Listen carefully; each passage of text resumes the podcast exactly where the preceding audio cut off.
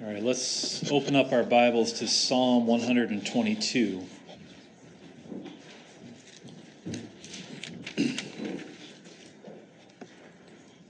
Psalm 122, a song of ascents of David. I was glad when they said to me, Let us go to the house of the Lord. Our feet have been standing within your gates, O Jerusalem. Jerusalem, built as a city that is bound firmly together, to which the tribes go up, the tribes of the Lord, as was decreed for Israel, to give thanks to the name of the Lord. There thrones for judgment were set, the thrones of the house of David. Pray for the peace of Jerusalem. May they be secure who love you. Peace be within your walls, and security within your towers. For my brothers and companions' sake, I will say, Peace be within you. For the sake of the house of the Lord our God, I will seek your good. This ends our reading of God's joy giving word. May all who hear it be glad as they go to the house of the Lord. So, why do we gather together? What draws us to this building every Sunday? I mean, when there are so many other things that we could be doing, why do we come here? I mean, think about it. You could be having brunch right now. You could be exercising. You could be sitting at home playing video games or watching the NFL pregame. You could be visiting family. You could be skiing. You could be ice fishing. Or better yet, better yet, you could be sleeping in. You could be catching up on some Z's. And yet, for some reason, you all woke up, got dressed, perhaps ate some breakfast, and you came here. Why? And what is it about this place, about these people, about this God whom you serve that you feel the need to come to church? I mean, not everybody does this. Not even those who call themselves Christians. And yet, here you are, ready to worship. Why? I, believe the answer can be found in our psalm for today. We, we are now in our third week of these Psalms of Ascent, these, these songs that were sung by pilgrim travelers making their way to Jerusalem. And, our psalm for today was a psalm that was written by King David himself. I mean, think about that. This, this man whom the Bible claims was a man after God's own heart. He was the author of these words. And in this psalm, we, we will discover from this king the, the joy that he experienced when he was able to gather with his people as they went up to the house of the Lord. Now, just as I stated, this, this is a psalm of ascent, the third of 15 such psalms. These were the songs that were sung by the Jews as they would ascend into Jerusalem to worship. These were the recognizable, the, the popular hymns, if you will, of those who, who were hiking upward with the intent of attending the annual feasts and the reason they had to go up was because Jerusalem had been built on Mount Moriah, right? The same heights where Abraham and his son Isaac had climbed all those years ago that we'd been studying about in Genesis. The same heights where God had tested Abraham when he asked this man to, to offer up his, his son, his only son, upon the altar. The same heights where, where God then stayed Abraham's hand before Abraham could slit Isaac's throat. The same heights where God provided a ram caught in a thicket as a substitutionary sacrificial atonement. And now it was the same heights where all of God's people journeyed every year in order to offer the substitutionary sacrificial atonements for their own sins, for their own misdeeds. God had provided a way for his people to find forgiveness for their sins and to be deemed righteous before him. And so, this ascent this steady climb towards Jerusalem, it was meant to be a joyous time for God's people. And that's why they sang these songs. They wanted to give praise to their God of mercy for all the joy that He had brought to them. And no more do we f- see this joy expressed in our psalm for today. You see, Psalm 122 is a song of triumph. It is a song of elation. It is a song of gratitude. Whereas our first two Psalms, they, were cries of help. They, they were people crying out because they needed God to intervene. And yet, this third Psalm of ours is more like an offering of praise as well as a word of thanksgiving. And while there is an expression of supplication towards the end, the request that David makes in this psalm was not addressing any pressing need, so to speak. Rather, it was a prayer spoken in times of blessing. So let's talk about this psalm and how it's structured.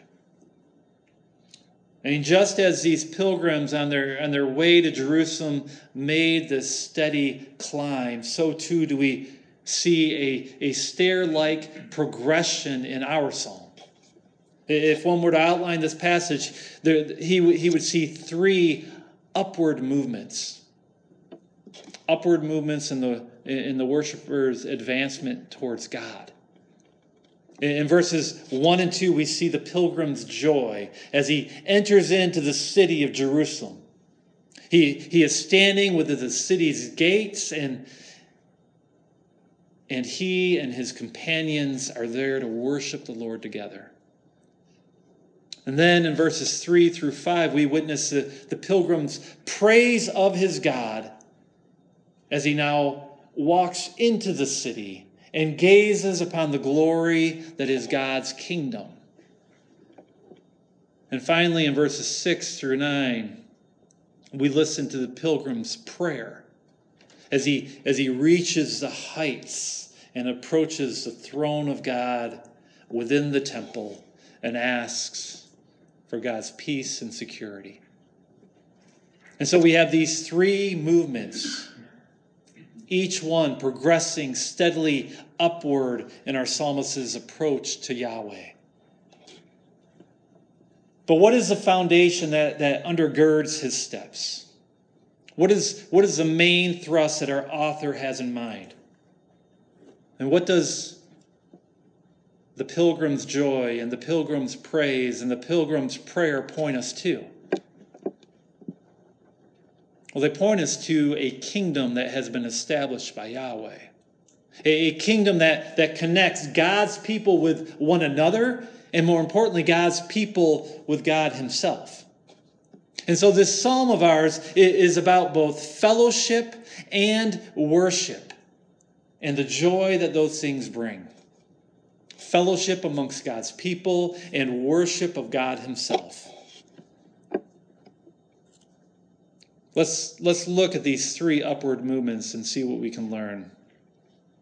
Let's look at the, our first step, the pilgrim's joy. Look at verses 1 and 2 again. I was glad when they said to me, Let us go to the house of the Lord. Our feet have been standing within your gates, O Jerusalem. Now, the first thing that, that you should notice when you read these verses is the tremendous joy that is in David's voice. I was glad when they said to me, Let us go to the house of the Lord. I mean, I, I can just picture the smile on David's face, even though I have no clue what he looked like. I mean, he was rejoicing with his fellow Israelites. He, he was filled with gladness. And, and why was he rejoicing? Because his fellow Israelites had the same heart that he had, right? They were of one accord, one accord in what they desired. They said to him, Let us go to the house of the Lord. Their longing was to worship Yahweh. You see, there was a, a unity among God's people. For, for each one yearned to be in God's presence. They were of one mind in the fact that they wanted to go to the house of the Lord. And that, my friends, brought tremendous, tremendous joy to David.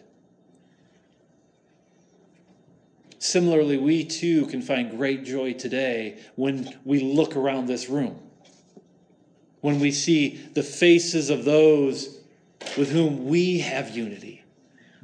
Because, like David, we have said to one another, Let us go to the house of the Lord. This is the beauty of the church. For there is this community, this strong bond that binds us together more than anything else. And, and that community is, is the fact that we call Christ our King. That, that is one reason why coming to church each Sunday should be a delight to us. Why it should make us glad. For when you go to the house of the Lord, you're going to be with family. And yet, it wasn't just the unity that brought David joy, was it? For he was also delighted in, in the one whom he was worshiping. Going to Jerusalem, going to the house of the Lord, meant that he was going into the presence of his first love. For it was in this city, in the city of Jerusalem, that had been placed the tabernacle in which God resided. Yahweh had set his throne among his people, and it thrilled David's heart to come before him. Of course, today it is not a building or a tent where God resides, rather, it is in the hearts of men. It was in John chapter 4, verse 21, when Jesus spoke to the Samaritan woman at the well concerning true worship and what it, what it truly is. Listen to Christ's words. Jesus said to her, Woman, believe me, the hour is coming when neither on this mountain nor in Jerusalem will you worship the Father. You worship what you do not know. We worship what we know, for salvation is from the Jews. But the hour is coming and is now here when the true worshipers will worship the Father in spirit and truth. For the Father is seeking such people to worship him. God is spirit and those who worship him must worship in spirit and truth. Friends, when we gather together as God's people, what we are doing is entering into a sacred space.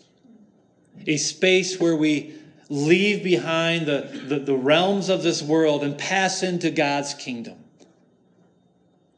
But it's, it's not the building itself that makes this place sacred. Rather, it is the people within, those who, who worship in spirit and truth. I hope you see that, that you are what make it sacred. Just as in the days of David, when, when Jerusalem and the, and the tabernacle resent, represented the throne of God, so too today, when we gather together, we come before the throne of Jesus. You may be thinking to yourself, how is that so? Listen, listen to the Apostle Paul and the words that he wrote in his letter to the church in Corinth. Look at 1 Corinthians chapter 3, verses 16 and 17. Do you not know that you are God's temple and that God's Spirit dwells in you? If anyone destroys God's temple, God will destroy him. For God's temple is holy, and you are that temple. I mean, do you, do you understand what Paul is saying here? He is saying that we, as God's church, as God's people, are the new dwelling place of God. That He lives within us. And so when we gather together in His name, it's as if we are entering in to the heavenly tabernacle where Christ is king and is seated upon his throne. There is a reason we are called the body of Christ. For where two or three are gathered, he is present. And this is the understanding that, that you should have as God's people. That when you come to church, that when you gather together in this place, you are entering into the presence of God. You have come to the Holy of Holies, to that sacred space. Now, let me ask you does the thought of that bring you joy? Does it delight your heart when you enter into the house of the Lord. Because it should. It, it, should be your joy to, to join with your family and to praise his name. Brothers, sisters, what, what King David is telling us here is, is that when we gather together in worship of our God, even though we are here on this earth, we are getting a taste, a, a foreshadow, if you will, of what that heavenly glory will be like in the coming kingdom when Christ returns, when, when heaven and earth will be joined as one. And that's because when God's people are gathered together for worship, then we, we ourselves are lifted up into the heavenlies we are in the presence of Christ Himself. We are in the presence of His glory, where His glory can be felt, where His glory can be heard, where His glory can be tasted, where His glory can be smelled, and where His glory can be seen. Listen, if you think the joy of God's heavenly kingdom is going to be like some endless game of golf where you're shooting like Tiger Woods, well, that's that's not the case. If you think it's like Cedar Point or like Disney World, some kind of angelic amusement park, well then perhaps you need to mature in your understanding what the new heavens and the new earth will be like. I mean, don't get me wrong, when, when Christ returns, your, your new home will be full of delights. But the glory of it all, the unspeakable joy that will fill it, will be the glory of God Himself. He will be your focus. And praising his name will be your true heart's desire. It'll, it'll be what you want to spend your time doing. In fact, everything that you think brings you delight now will suddenly become very, very dull and commonplace. I mean, after all, it is the worship of God for which you have been created. I mean, this is what we say in our catechism, right? What is the chief end of man? Man's chief end is to glorify God and to enjoy Him forever. And we are the fortunate ones whom Christ has found. We have an opportunity to taste that delight every single Sunday as we get a preview of those new heavens and new earth when we gather together. As we join as one in this place where God is enthroned. In this entertainment age in which we live, we struggle in cultivating a right perspective when it comes to worship of God. That it is of far greater joy than Netflix or YouTube. And instead, we, we have focused on what pleases our fleshly desires, have we not? Rather than developing that, that spiritual craving that God has placed within us, we, we, we run to whatever gives us immediate gratification. And one of the reasons that we do this is because we don't have the right perspective. And this is why we see in, in many churches today, churches that are, are plagued by this incessant need to entertain right? And they no longer gather to worship, rather, they gather to amuse one another. It's why many of them play secular music instead of music that focuses our, our minds and our hearts upon the glory of Christ. It's why they've replaced the preaching of God's word with, with self help messages that could be given at a TED Talk or comedy routines that could be heard at a casino. That's why they limit their messages to 20 minutes. Because they, they have caved to the, the fickle demands of secular entertainment. And they don't really care about training people rightly, about diving deep into God's Word. They'd, they'd rather pull the strings of your emotions than to do the hard work of renewing your minds. Now, now, this is not to say that worship of God cannot be emotional, because it can and it is. But our emotions need to be driven by the Spirit of God and by His truth. They're not to be driven by some guitar riff or the beat of the drums.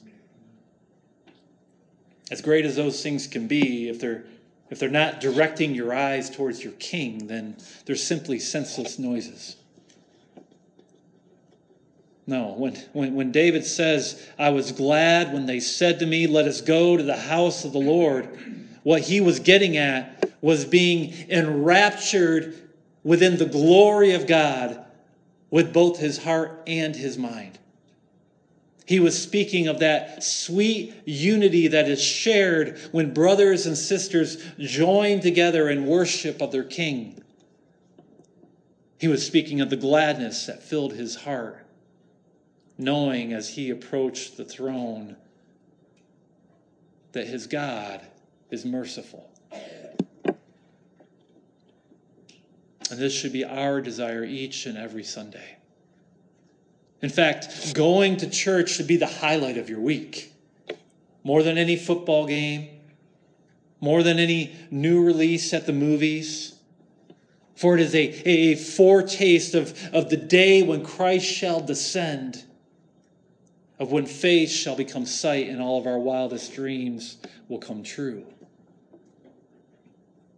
Listen, if, if you call yourself a Christian but you don't want to go to church, then I really have to wonder if you truly know what Jesus is all about. David understood. And this is exactly what we see as he continued his approach to the house of the Lord. David was filled with joy. And because of that, we see his pilgrim's praise. Look once again at our psalm. Look at verses 3 through 5. Jerusalem, built as a city that is bound firmly together, to which the tribes go up, the tribes of the Lord, as was, as was decreed for Israel, to give thanks to the name of the Lord. There, thrones for judgment were set, the thrones of the house of David.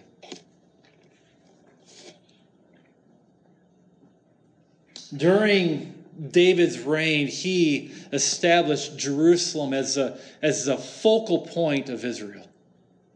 Not only did he build his palace within this city, but he moved the tabernacle there as well. And he established plans for the construction of, of God's temple, a more permanent home for the Lord, which eventually his son Solomon built. And so in this city, you had both, both the priestly rule as well as the king's throne. And so Jerusalem was not only the center of religious life, but it was at the heart of Israel's political power as well. For it was there that you found the throne of Yahweh alongside the throne of man, creating this theocracy, which was the kingdom of God. Our psalmist, King David, sees all these things and rejoices in the fact that God's rule has come to his people.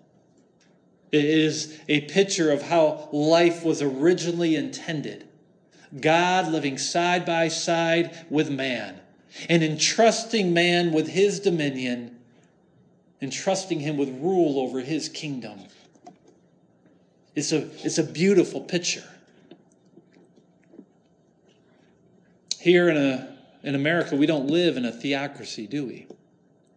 We have separated the authorities of the state and the authority of God.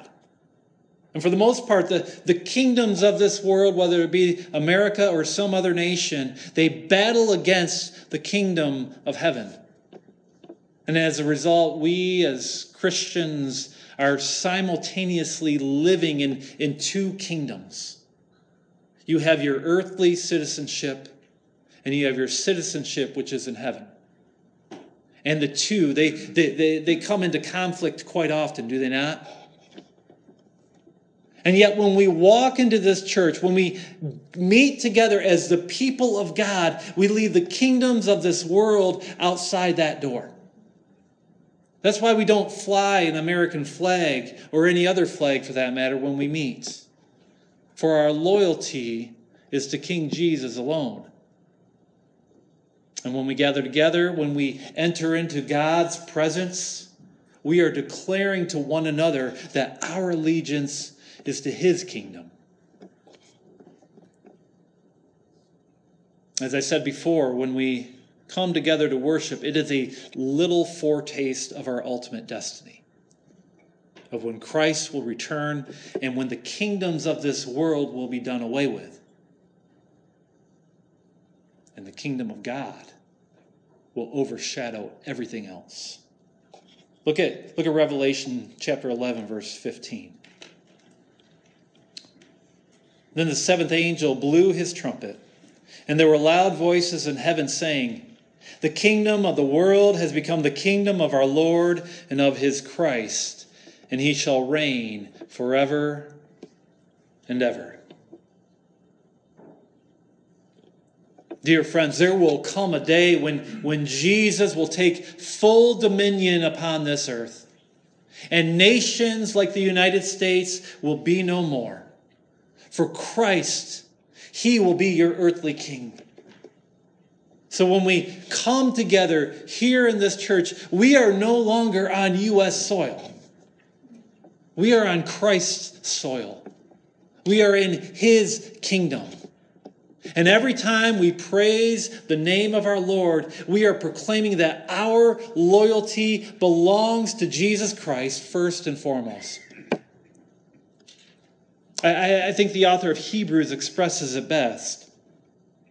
But you have come to Mount Zion and to the city of the living God, the heavenly Jerusalem, and to innumerable angels in festal gathering, and to the assembly of the firstborn who are enrolled in heaven, and to God, the judge of all, and to the spirits of the righteous made perfect, and to Jesus, the mediator of a new covenant and to the sprinkled blood that speaks a better word than the blood of Abel. This, this right here is where you are at right now. You are in the heavenly assembly joined by angels. You are before the judge of all men. You are before the saints who have gone on to perfection and you are before Jesus, the one who died for your sins by shedding his own blood. And this, this, my friends, is why you praise your God.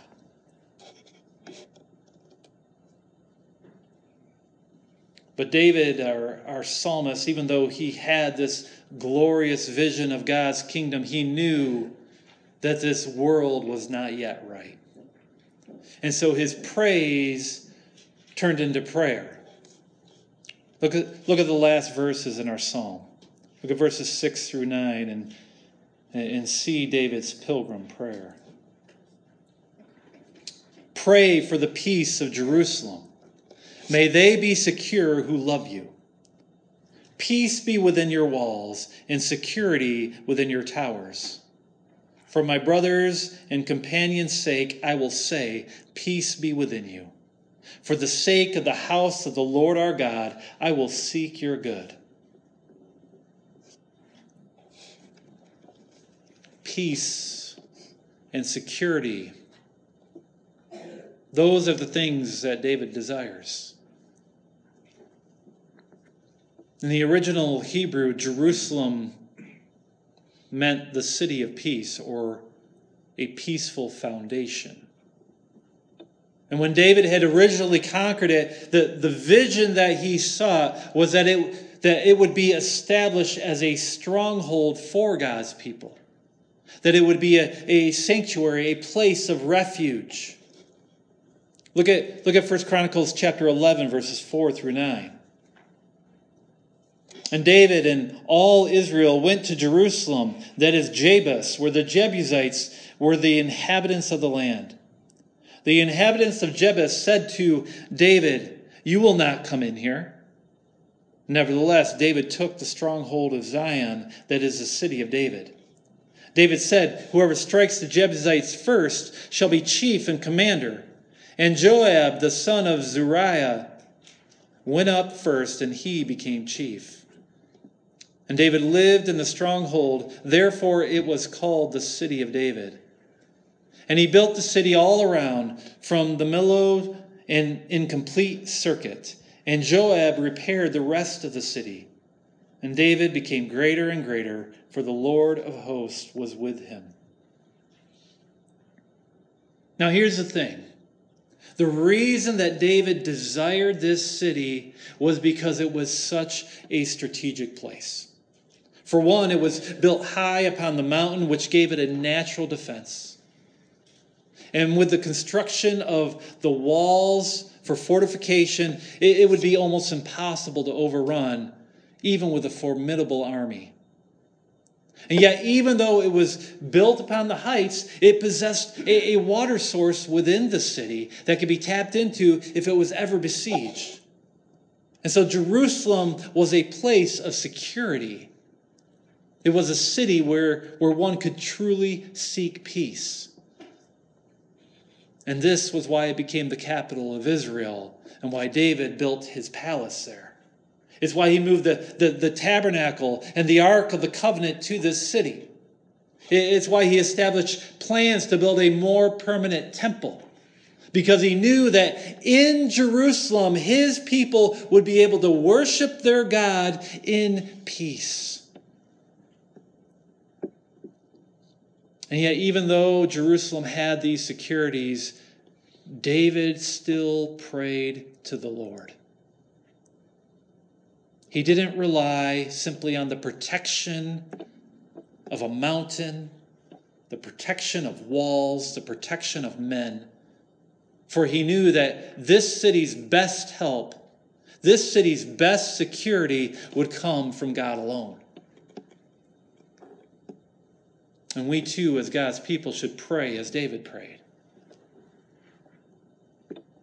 The world in which we live doesn't offer a whole lot of peace and security, does it? Sure, there are times when, when we have felt like we've got it, right? We have it.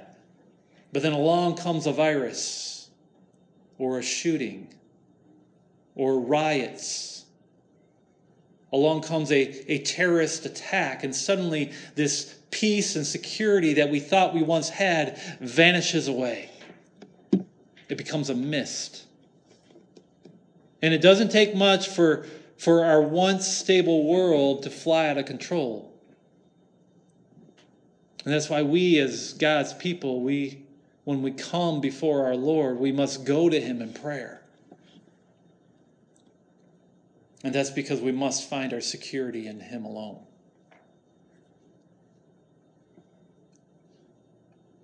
And did you notice that there were two reasons that, that David gave as to why he prayed? For the sake of his brothers and companions, and for the sake of the house of the Lord our God. When, when we pray for peace, when we ask God for security, we, we don't do so for our own sake, but for the sake of those whom we love, so that they can find rest in the comfort of God. This is why every Sunday during, during our Sunday school, we pray for one another. Because there are people within our church and, and without our church who do not have peace, who do not have security. I dare say that everyone in this room knows of someone who could use some help. Do you believe that the one who can help them is the Lord your God? Do you trust in his care above all else? That's what David did. He didn't rely on the securities of a fortified city on a mountain. He trusted in his God. But we should also pray for the sake of the house of the Lord our God. What does this mean? It means that even when there is no peace outside the doors of this church, we can have peace within. We can live in, in harmony and in unity with one another. And that's because when we gather together, we are entering into that sacred space where we can leave behind the kingdoms of this world and join into God's kingdom. Remember, it is not the building itself that makes this place sacred. Rather, it is the people within and the God whom they worship that make it sacred. Just as Jerusalem and the temple represented the throne of God, so too Jesus Christ is our heavenly kingdom. And we go to Him in order to find that peace, in order to find that security. And that's because in Christ there is a greater peace that we could ever than we could ever experience out there in the world. Even if all the wars had ended and all the violence went away. There is a greater security in Jesus Christ than having strong walls in an elevated position. For the true battle that men have been fighting since the dawn of time is our own rebellion against God Himself. And yet, Jesus Christ, he, has, he is the one who has brought peace to this greatest war that has ever been fought. And he did so by dying for his enemies and offering to them his forgiveness. By offering his grace and his mercy, which can only be found at the cross.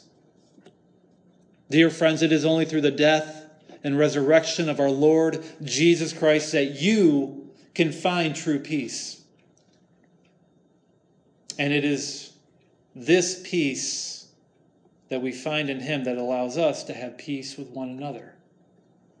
For when we truly understand how He has forgiven us, when we truly understand how He has rescued us, then the only sane response that we can have is to have peace with one another, to forgive one another our sins as we seek the well being of our brothers and sisters in Christ. And so when we pray for peace and security for the sake of the house of the Lord our God, we are praying for both the protection and the unity of Christ's church. When we say to one another, let us go to the house of the Lord, we are going to that one place where true peace and true security can be found. We are going to Jesus Christ, to our King of mercy.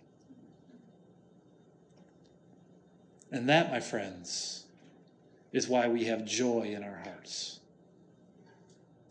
It's why we praise his name. And it's why we pray. So let us be glad when we say to one another, Let us go to the house of the Lord. Let's bow our heads. Father, we are extremely grateful that we can gather together in this place as brothers and sisters in Christ. That we can say to one another, Let us go to the house of the Lord.